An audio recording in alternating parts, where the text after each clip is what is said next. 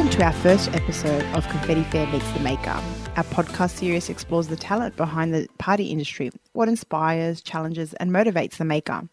In each episode, we speak to some amazing, talented people who work on your parties and events.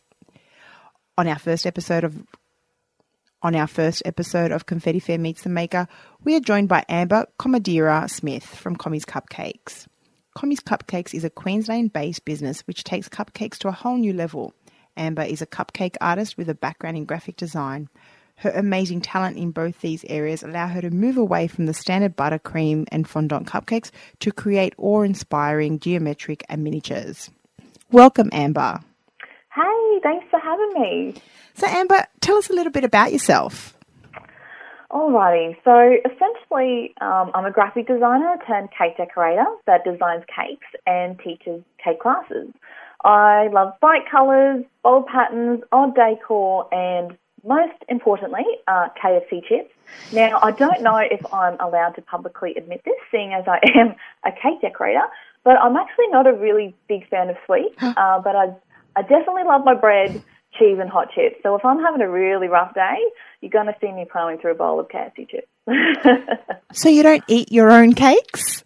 Oh, I'll eat the offcut sometimes if it's fresh out of the oven, but no, I I don't have any of that temptation. Lucky, luckily for me. it's Probably not a bad thing, right? No, that's right. so, what made you decide to start Commie's Cupcakes? Oh, well, really, it was my love for creating and just being a part of someone's special celebration. Um, but I suppose ultimately as well, I like the idea of making money from something that I'm passionate about. And I think that's something that a lot of us can relate to. And when did you first start your journey with commies and how? Um, well, I started cake decorating about maybe five years ago. Um, and this was back in the day when I still worked as a full time graphic designer. So don't get me wrong, I loved my job, but the clients I was dealing with at the time just didn't allow me to perform my job well. So I was constantly producing bad work, which which really got me into this slump, and I just felt like crap. You know, you're producing bad work all the time. It, it doesn't do anything for your self esteem. Um, and so around the same time the, that I was feeling that way, the first episode of the Great Australian Bake Off aired on TV, which was actually that cupcake episode. And I am not exaggerating when I say that literally overnight, I became obsessed with cupcakes and cake decorating. And that's where it all started. The cake decorating became this creative outlet from my graphic design job that stimulated me and creatively satisfied me. So I took orders um, from friends and family to begin with, and, and then all of a sudden I was taking orders from the public, and it just turned into a business. How amazing! So, what would you say was is and or was or is your greatest achievement to date with your business? Uh, well, I'm going to go down the self-absorbed route and say that um, um, my what I consider one of my greatest achievements would be becoming a top four finalist in the international uh, Cake Masters Awards in their cupcake category. Um, like I wasn't, I haven't been in the business for long professionally, and it was awesome to be recognised for something like that. I bet. And what about the challenges you face or have faced? Um, oh, you know, I was really thinking on this one, um, the type of challenges I faced, and really, the biggest challenge I've had to face is myself. Um, you know that saying, um, "You are your own worst enemy." Um, that totally applies here. So I find it really hard sometimes to plan and motivate myself, but I try really hard, um, you know, to set myself boundaries and discipline myself so I can get the business to where it needs to be. I think that sounds fairly reasonable. Yeah.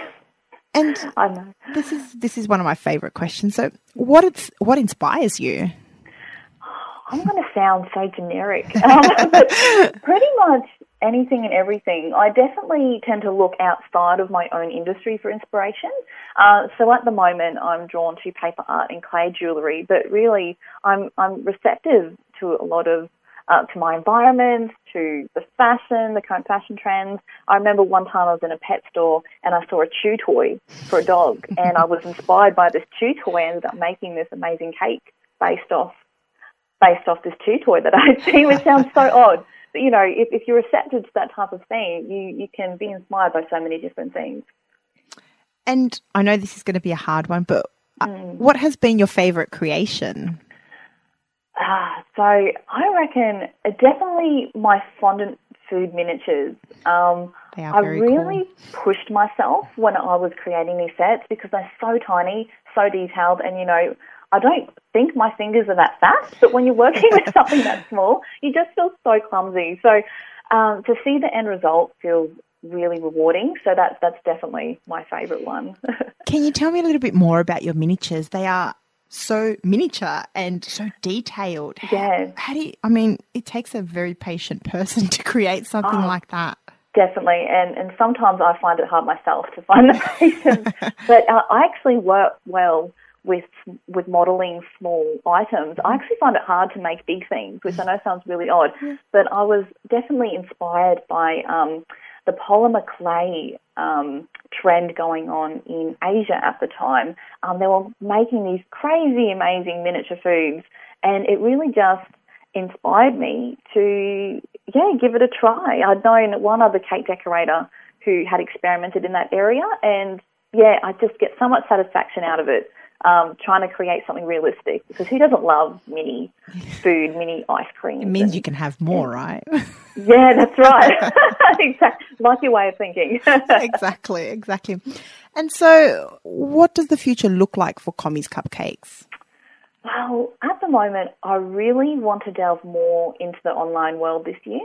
So I've got my fingers crossed that towards the end of this year, my new membership site will be ready for launch. So I'm really focusing on my classes this year and, and getting them up online and getting um, that passive income and just reaching corners of the globe that I just can't do with in-person classes. You're so limited. So yeah, really looking forward to jumping on, into the online world.